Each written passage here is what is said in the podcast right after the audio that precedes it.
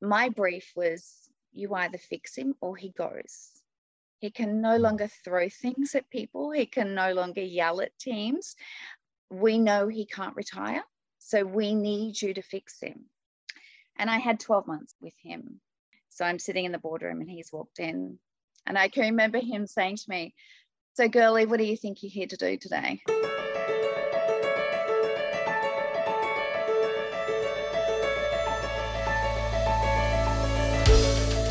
Welcome to Beeline, a podcast brought to you by the Hive Change Consultancy and hosted by its CEO, Andrew Tilling. My name's Gemma Aston, and I'm part of the leadership team at the Hive. Our job is to serve leaders like you who are committed to making a positive impact. I've put together this podcast series and invited some passionate and knowledgeable changemakers to help us find the beeline the simplest way to bridge the gap between pain points and solutions, and to give you the resources to support your leadership journey. Beeline. Lead the way. Big challenge facing any leader is how do we set ourselves up to success after we've gone? And if anybody has read any of the work of people like Jim Collins and the understanding of their level five leadership, you'll know that ensuring that you've got a strong leadership team behind you is essential for building a business that can grow to scale, become great, as Jim Collins frames it, um, but also, when it comes to making a long standing impact in the world, continue to make that impact long after you've gone as a leader. So, empowering future leaders is essential. Big question is when does that start and how best to deliver it? Well, to help us with that, our guest today is somebody who has almost three decades' experience in developing leadership, um, mainly through executive coaching, but also programs now where she shifted her focus rather than training long, uh, long-standing leaders actually training young leaders, people who are very young, just starting out in their careers and looking to get those seeds of leadership into place. Lisa Moricz has experience across a wide range of different industries and has worked at every different level of organization, training everybody from salespeople to senior executives. It is my great pleasure to have her on board today with Beeline. Welcome, Lisa.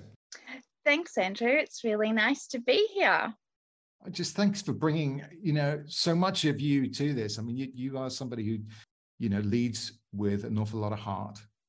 And that seems to really actually go right through your organization's values. I mean you, you created the umana group which of course is it's italian right? I should know this because i live in italy for, yes. for human right? Yeah it is. And and i guess i wanted something when i first started thinking about names i wanted something that actually meant and was the essence of what I did mm. and what I was about to embark on. And I think everything that we do now is all around human wear. So there you go. Umana was born. human wear. So we've had software. Uh, do you know? I seem to remember old jokes about you know it's a hardware problem. It's like yeah, it's a wetware problem. We generally mean right. It's the it's the person's fault. What, what, what's with putting what is with with putting humans right at the heart of it? Why why do you think why do you think that's so important right now? Well, I think also too there's a lot of uncertainty with artificial intelligence and all of those things coming through where people are actually really uncertain about where they're starting to fit in the world. Mm-hmm. And I think when we can humanize our workforce and what we're trying to achieve, it gives them that confidence back that we're not going to be made redundant, right? well, hopefully not in our lifetime, but I think it's really important we invest and we don't forget that we engage with humans. It is everything that we do, whether we're, you know, going to the shops or we're filling up petrol. It's we still need to have that human engagement. And if I take it back, and I'm probably going to go off one of those tangents I did warn you about, coffee. We can actually make coffee at home, but we choose to go out and buy coffee. And I sometimes don't think it's just to get the coffee. It's to have a chat to our local barista or, you know, meet the locals that are there. And it's just giving us a sense of purpose and community. And I think that that's what it does in our workplace as well sorry. I know I did warn you at that. Um, no, you, are bringing up memories of me for somebody who um, it was a huge creative that I used to work with. um, and he would uh, do, spend a lot of time writing. And his local Bills, which is a kind of restaurant come coffee place during the day as well um, in Guildford, ended up actually having a little plaque made for his table just saying Omid's desk. I mean, oh. you know, it's because that that value of being able to come on out, you can lose yourself and immerse yourself, but also to have people around you just yeah. gives you that. There's an extra lift, isn't it? There's that there's that bit of a change of state that's around you, and um, it's more engaging. The human bit of interaction, I think, makes a yeah. tremendous impact on our well-being. And it does, and you know, I think in the crazy world we're coming out of, hopefully, more and more people are getting out. I mean, people were locked up for such a long period of time, and we found them wanting to go out to parks and just getting out to actually see other humans and other people. And I think that led to testament of what and who we are. Mm. And it goes all the way through the workplace. As much as we think, I can remember when COVID first kicked in, and I'm from Australia. So everyone was like, oh, great, we're going to have a couple of weeks off we're going to be able to stay home. I was the first one that did a shopping list of all the things my partner was going to do while he was at home. but that quickly changed, right? So mm. it did prove that we needed we needed that EpiPen in the arm, that humanized jumpstart to say, yeah, we're important and we're valued. And you know, I'm I'm one of those people. You know, we fill up our car with fuel, I mean, my fuel is interacting, engaging with people. And take that out of the equation. you know, I'm all for staying at home and hanging out and being on my own, but I mm. just, I love that human interaction. And, and I think that that comes to the core about what I do and, um, and what I stand for with my teams and the people I work for. And it's settling in with them and, and actually asking those tough questions, right? But sometimes we veer away from those too because we don't actually want to hear what people have got to say because maybe we don't know how to handle that, which is sometimes a bit sad. So, bringing a bit of humanity into the heart of um, the work that we do as leaders and recognizing the impact that can help in making in uh, leading our teams totally get that i imagine that can sometimes be difficult though when that's not been the leadership style that you've grown up with. And you oh, are yeah. now heading up the team, you know, you've got a changing, emerging culture that's coming around you as you we bring on younger and younger people um, yeah. or rather we're getting older and older so Thanks. the contrast i mean, uh, well, I, mean I wasn't necessarily you, including you brought me into that we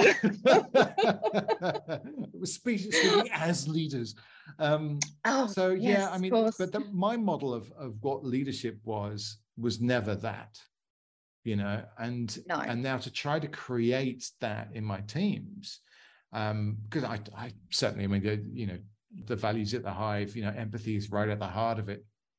And having that vulnerability is essential for that because we think that's what helps create courage. Um, that that feels like a huge change culturally yeah. from what I've experienced in the workplace before. Um, so I'm I'm curious then about where you see the challenges are for leaders who've who've never experienced that as a culture, how they can bring in some of that humanity into their leadership.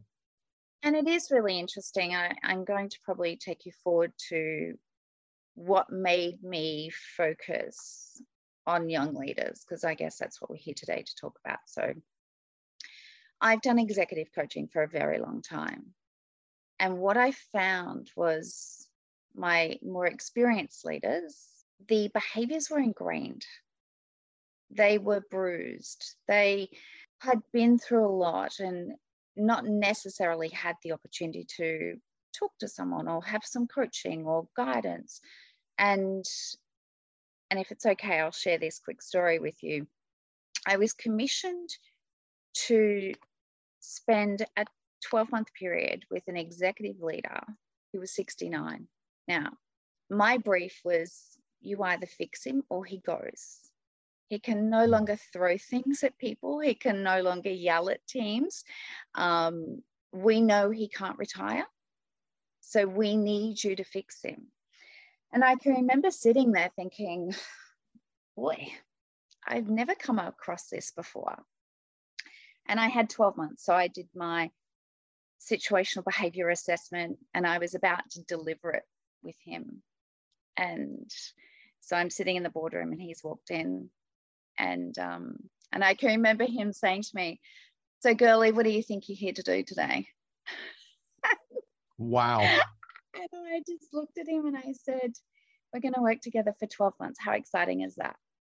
And he said, That's not the words I'd be choosing. And he said, and I, I promise I won't swear on this. And he said to me, What is this? Such and such. And I said, This is your report to let me know how you're actually feeling.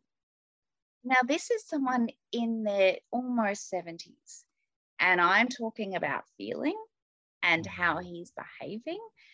Well, he picked it up after a few profanities and went to throw it in the bin and told me to hightail it out. So I said to him, I just sat there and I said to him, I'm not leaving. And he said, Well, I got news for you. And I said, If I walk out that door, you follow me because you won't have a career here or a job here anymore. And that was really hard for him because he had never had any training. He'd never read a book up past grade seven. He had been with the organization for some 45 years, but he had been promoted because of his tenure. And I can remember thinking, we failed this man. Like, not me, but the organization that commissioned me to do it, they had failed him because they just assumed that that was his next step and that that's how progression happened in the you know 70s 80s 90s and 2000s and after a year i must say i'll fast forward we actually went through some amazing moments we went through some horrible moments too um, but he actually 12 months on he actually broke through. We actually gave him the toolkits to cope and understand his behavior. And I can remember I was invited to his birthday, 70th birthday, and I didn't know any of his family. I thought, look, I'll pop in for a little bit and just say hi. And this older lady came up and she said to me, You, Lisa. And she and I said, Yes. And she broke down and cried and said, You've saved my marriage. Because he was also behaving like that at home. So I fast tracked my whole world and thought, I don't want to see this happen to another person. So that's why I have worked really hard at developing young leaders to give them the toolkit. And look, it's not going to solve all their problems, right? There will always be something that comes up, but it will be a good start for them to understand what are those really critical building blocks to become a great leader and to be open to learning the continuous jump of leadership. Yeah, that was that was a really wow. moving story. Yeah, yeah, I mean, it brings up so much for me just in terms of thinking of some of the role models that I've worked yeah. with in the past, and and you think, I mean, there's people who, who I've, I've thought, how did you get there? There's also others that kind of think, I, I really respect you. I'm having to work a lot just to make this relationship functional, right? Yeah. Uh, I want to learn yeah. from you, but I'm this is hard work. You know, you're not making it easy for me. I really understand that point that we are, you know, as organizations failing that development of people. I reminded of the Peter principle, you know, that idea that people are promoted to the, the point where um, they they are no longer capable of doing their jobs and kind of end up yeah. sticking there, right?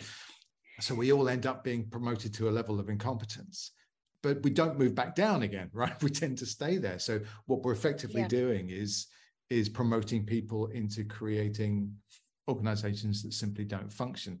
Now, I, I take that as quite an inspiring perspective because it kind of says, all right, then, if I never want that to happen to me, I must continually professionally develop myself. Yeah. Right. Yeah. And that CPD aspect becomes essential. So I guess making that systematic within organizations of ensuring that that continuous professional development is there is is essential to make that work. But you seem to have bypassed that completely and just gone in right. Okay, well let's go straight for the young people. Yeah, and it's really interesting because I initially had had spent a lot of my time, you know, going through corporates, going through HR, you know, CFOs, CEOs, all the rest of it. And, you know, we've got some constraints, you know, well, we've got budgets and we've got to wait or we're not quite ready yet. And and that's fine. And I respect all of those reasons and rationales. But what I did find is that we weren't delivering the leadership capabilities or training to the teams when they needed it.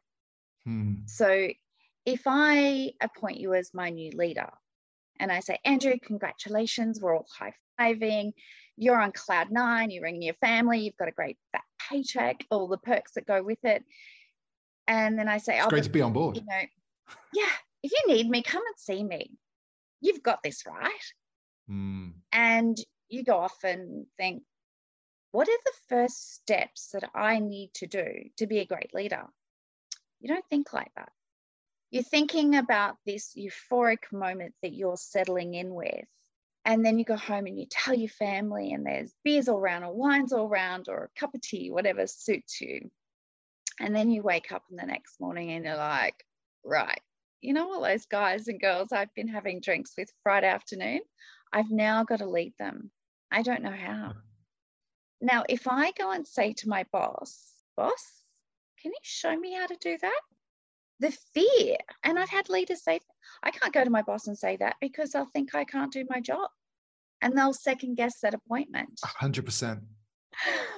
And I was there, you know, and I think you and I have had this conversation some 25 years ago. I was appointed a leader and all of those things happened. I can remember, I don't actually think I walked out of the office. I think I just glided. I was this cool cat. Hmm. And I can remember getting to my office and going, oh my God, I'm ringing my family and I'm telling on my team and we're high fiving. And then a week or so later, reality kicked in. They're rocking up late.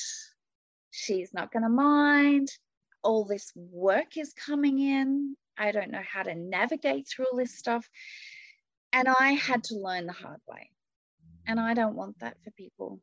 Mm. I want, I love it nothing more when I'm commissioned to a project and, and I have a leader say, I don't know what I'm doing. And it's so funny. The first time I heard that, I said, Have you told your boss that or your leader? Why tell me this? And they said, Because you actually don't work for our company and you can help me. so the power of I the external. Pro- yeah. yeah, I know the power of the external is amazing. Um, I was commissioned to a to do an emerging leaders, we called it back in the day, program with an organization, News Corp, you've probably heard, heard of them, a big media agency. So we did a pilot where we had all of their young leaders who were first appointed come in and do the emerging leaders program. And we were with them for the first three months honestly, Andrew, I used to go home almost in tears, eh, just with joy that mm. These guys and girls were just so enthusiastic. They were so blessed that they actually had someone who was going to sit in their corner. They had access to us before and after work, seven days a week for that call, because what I didn't want was them to lament on things and things start to fester and wait a couple of days um, for our session and things like that. So I said to the guys and girls, you've got us for three months, seven days a week. Whenever you need us, we're here. And we did. And they were so proud and embraced it because we were setting them up for success, not failure. And today, one of them now is a general manager, and he now gets me to come in and do work for his young ones and I feel older. but he often talks about those days where he didn't know what to do. So yeah, I am super passionate about I, this. I've got, you know, a whole bunch of stuff coming up for me that's kind of thinking, oh, when I think back to that experience, I kind of want to ask you how you'd have dealt with this, how you'd have dealt with that when you had this kind of young, enthusiastic guy who's just been promoted from the field, feels like, you know, he's got to do a Doctor Who regeneration or something, and completely change his presentation of self in order to you know yeah. function in this new role and let alone updating all the relationships and wanting to go in there as a hero and you know change the world so you've got all that going on but rather than talk about how we fix it let's start this idea about what can young people actually learn to be able to lead uh, because i mean i've i've worked with young people in that youth yeah. setting i've been deeply impressed by their capability and insight and perspective not always shaped as wisdom but emerging you know. Um, yeah. so i've got you know a lot of assumed sense of, of what they're capable of doing. But in your experience what what can you actually teach a young person about leadership? I think there's and look leadership is a huge huge topic right? I mean how much time do we have so I never enough on Beeline. I know that. I know, I know. I like to focus on three things because what I like to do is keep it really simple and give them things to practice that they can actually get a couple of wins under the belt. Mm. So the first one is them. They need to really sit with them and find out who they are. And a lot of this comes through emotional intelligence, right? So, self awareness who are we?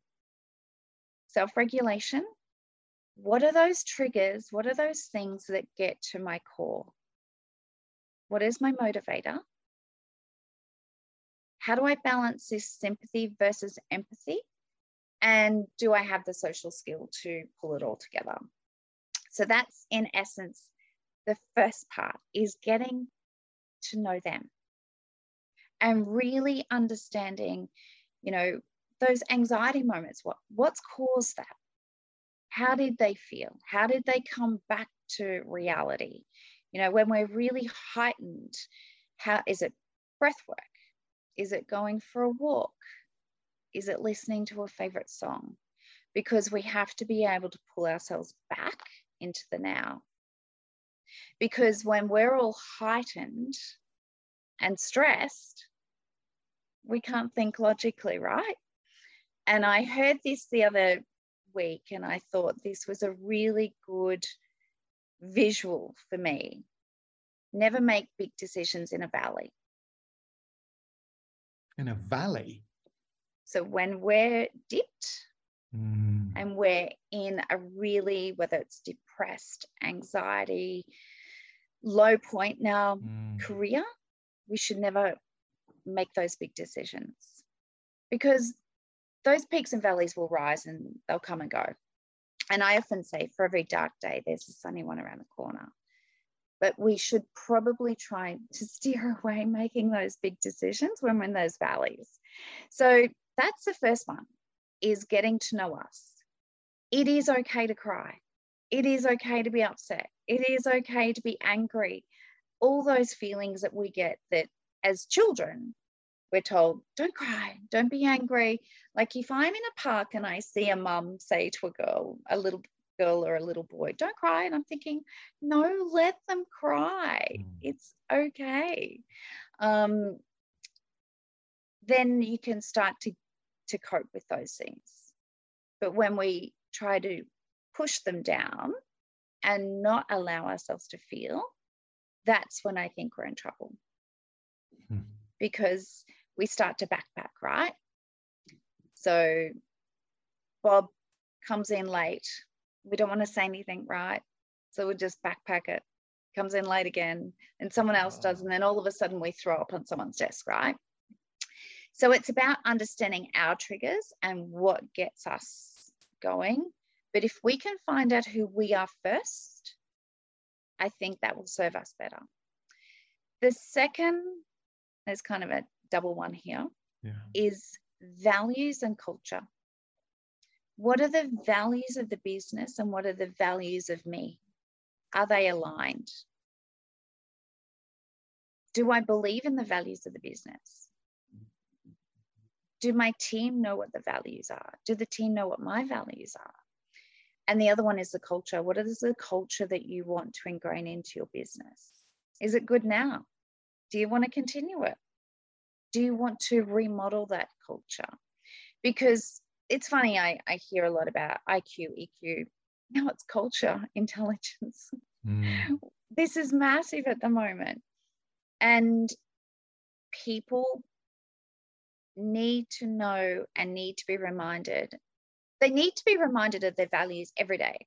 I, I just came off a fairly big contract and it was a culture piece. We had to redefine the culture. We had to, we had a lot of stuff going on.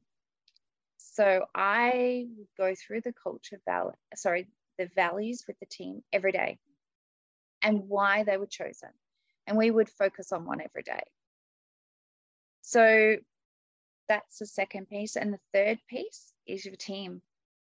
Focus on your team and understand them, understand what drives them. And if you haven't employed them, find out why they were employed. Because if you can go back to that day, if you can go back to that memory or back to that why, that spark might come back again.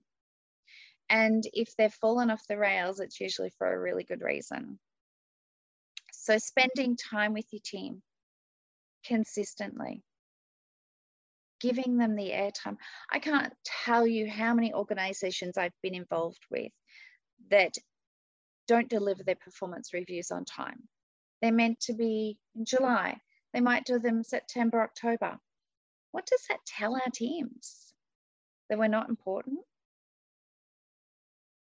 sitting down with them once a month and for 20, 30 minutes, it doesn't have to be a lot, and just asking them, how are they? But really from the heart.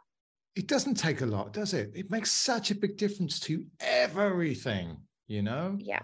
Yeah, for me, it's, it's just not only asking the question, but making sure I've got the time for the reply that yeah. I'm learning is because it's yeah. really important. Oh, I know. But there's a few questions and and I always hand this out. It's how are you? And really, how are you?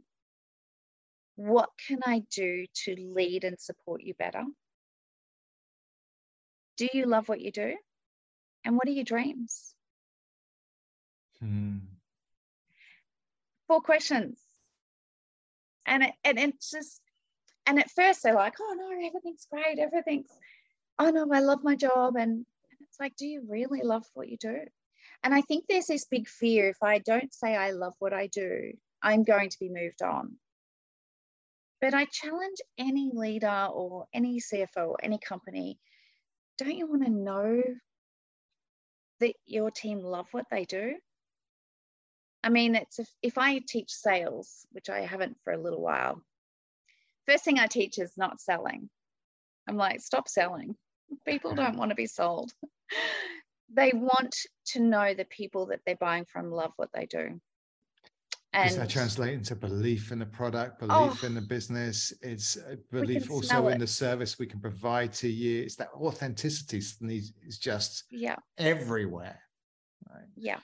Yeah. So I guess that then translates, yeah, if you're gonna then apply that same idea to the people that you lead if you're committed yeah. and you're engaged and you're curious about how they're doing and you're you know what's leadership authenticity right yeah and it's knowing their names hmm. i know that sounds really simple but when you've got especially and i do feel for some some leaders they've got big teams right but you need to know their names hmm. because that's that real connection I was really inspired. I was doing some work in Toronto in Canada when I was living over there. And I was very blessed to do a walkthrough with a big corporate. The director of the business said, I will walk you through and introduce you to everyone. He knew every one of his team members on the floor, on the shop floor. He knew their hmm. wife or their husband or their partner's name. He knew what was up and coming. And Lisa, this just... is so painful. Sorry to interrupt you, but I'm just feeling my, my yeah, the audience there. You know, because it's like we've, we've got a lot of successful people on here. And the problem with successful people is that you grow, right? And your teams yep. get bigger, and you start with this group of seven people, but you've got this amazing culture. It's fantastic. It's going to be glorious. Suddenly you're at 25, yep. and it's like, oh heck! And I don't have those people directly reporting to me. I've got people upon people. Now it's 40, now it's mm-hmm. 100. And it's like, and I can imagine that there's just grinding people up inside, knowing that just those that those basic hygiene factors of what makes an environment feel like you you know you're you're part of it and connected are, are being missed by people who are otherwise really high performing.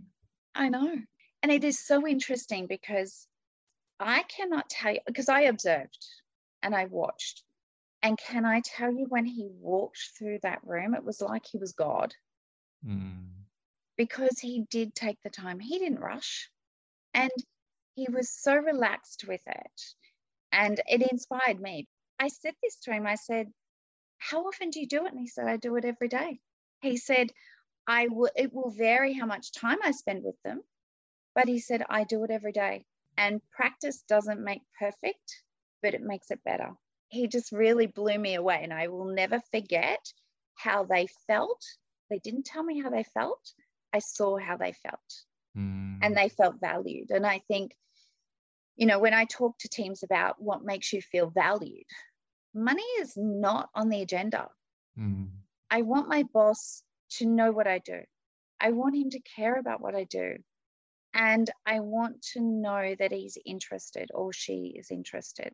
And I think we don't want a lot there's some other things you know they want you know a social they want a family at work and and all of those things particularly mm. now that covid's kicked in and you know there's a lot of uncertainty they want to know they come to work and that's safe and stable mm.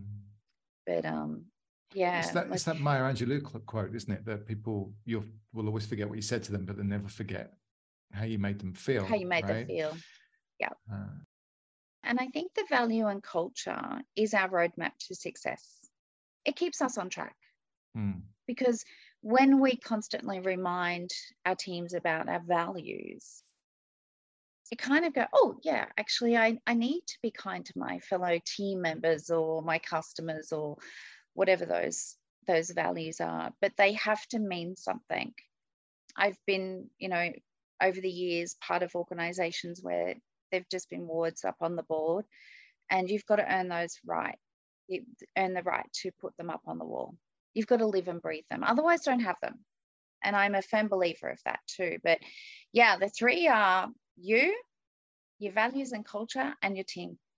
Pretty simple as i said earlier leadership is a minefield there's so much out there you know there's this will make you a great leader and that will make you a great leader and everything we do, I mean, we don't put big claims and big guarantees, and we just want people to know that, you know, we sit in their corner and we're here to help. So it's not a magic dust, it's not a pill that you can take. You don't do this over a, two week period and then you're a great leader. This is your life forever. And I still study it and I, I still get blown away by things that I learn and things that I read and things that I see happening.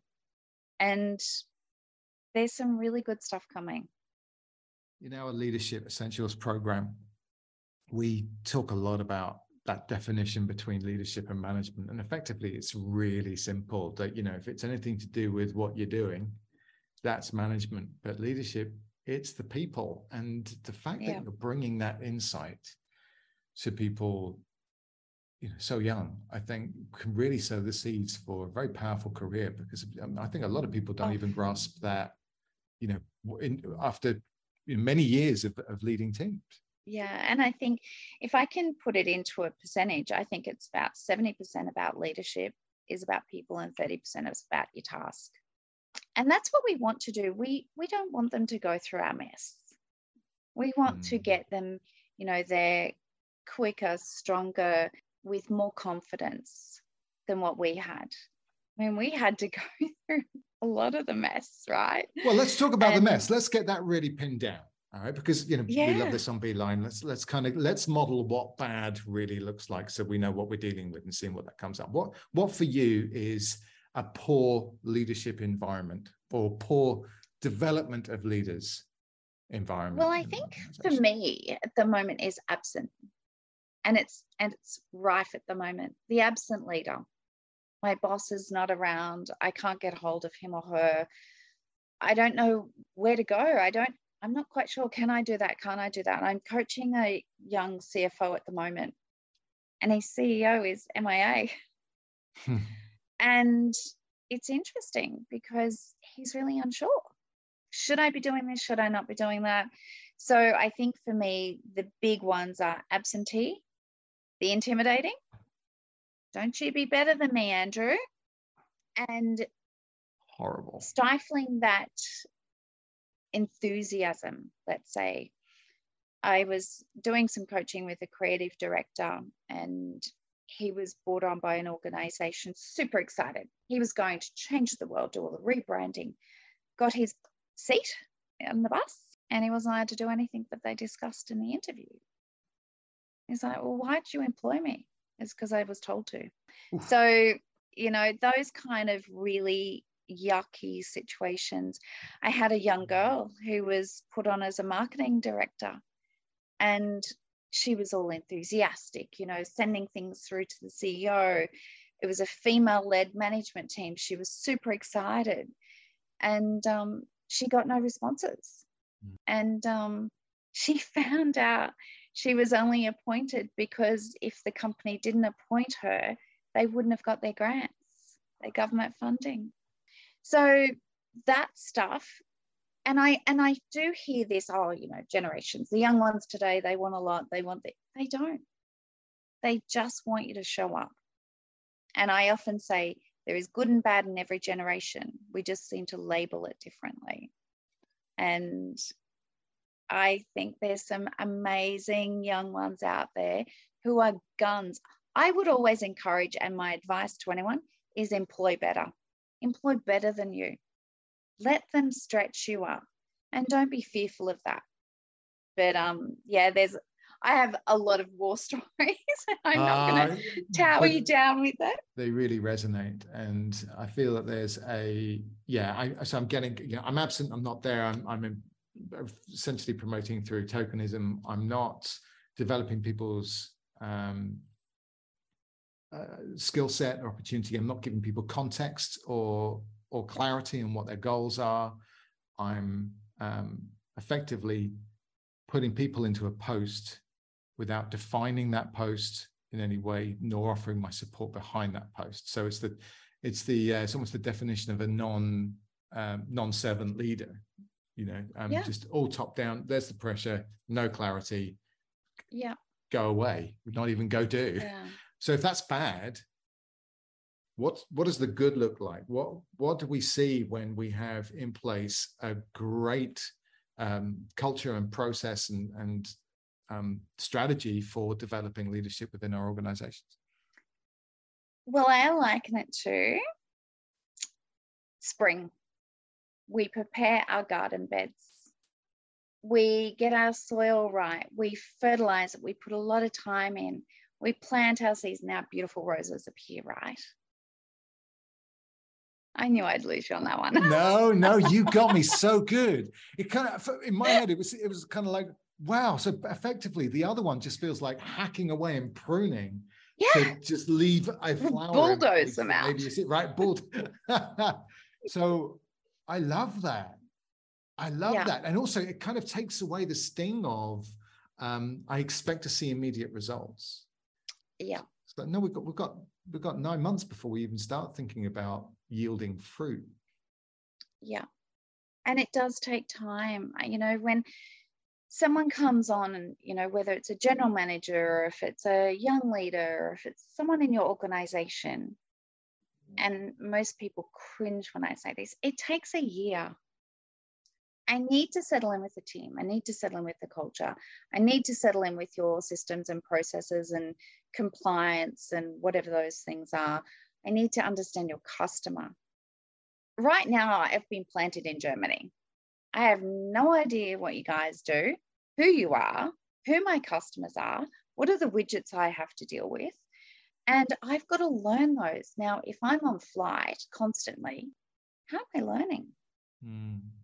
How am I problem solving? How am I getting the best out of me for you to deliver our promise?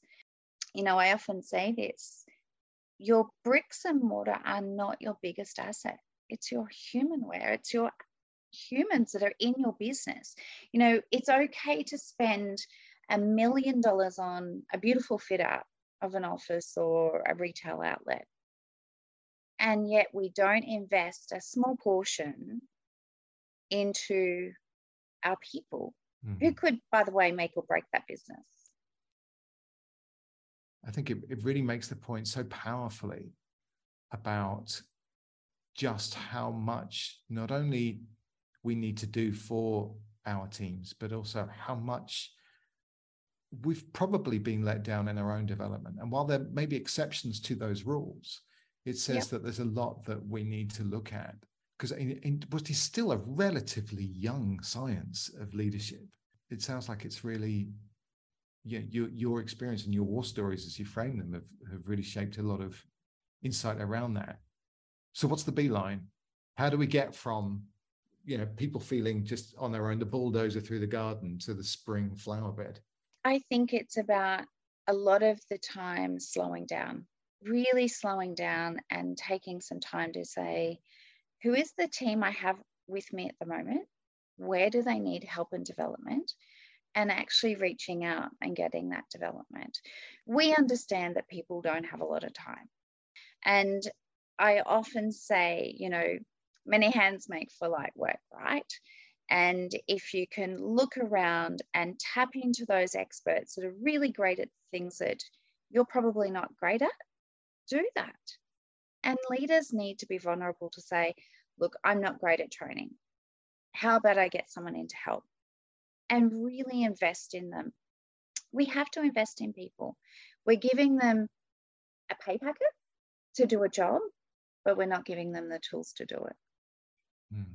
So I think, you know, I think there's some really easy solutions, but I also think leaders need to care for themselves.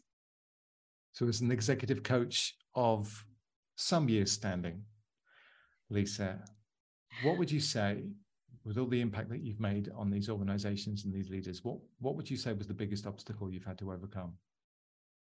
Changing ingrained behaviors. Mm. It is really difficult. It is such a long program. If we can get to our young ones, we can do it more effectively, quicker, because I know that that's what we all love right now, right? I was talking to a Lord Mayor the other day and and we were talking about, you know, what what age group's a young leader? And I kind of said, oh, you know, 25 to 35. And he said, Lisa, no way. We need to get them into their 17 to 25. He said, because these are our future leaders and they need to learn as soon as they get out of school. Set people up for success, not failure. So, if anybody's interested in finding out more about how you support the development of young people and their leadership skills, where do they find you, Lisa? They can come to our website. We have a young leaders program set up, which is omanagroup.com.au. We're in Australia. So, yeah, jump on and, and say hi. We're always open for a good chat, as you know, Andrew. And um, this is a real passion project for me. I've got a three part program that I've recorded and written, and I've done that so people can actually purchase the program. They can buy it online and they can then do it in their own home and at their own pace and in their own time. I think that's probably the first step that's great, Lisa. I, I kind of picked up in that you were in Australia, not by accent or anything, but you simply saying that for every dark and gloomy day, there's a sunny day around the corner. My experience of growing up in the UK, that that ratio isn't quite accurate. Um, Lisa, thank you so much for being on Beeline and, and sharing some of your experience with with us. Let's go and plant some seeds and see how we do with that flower bed. Yeah, Thanks, let's get some roses going.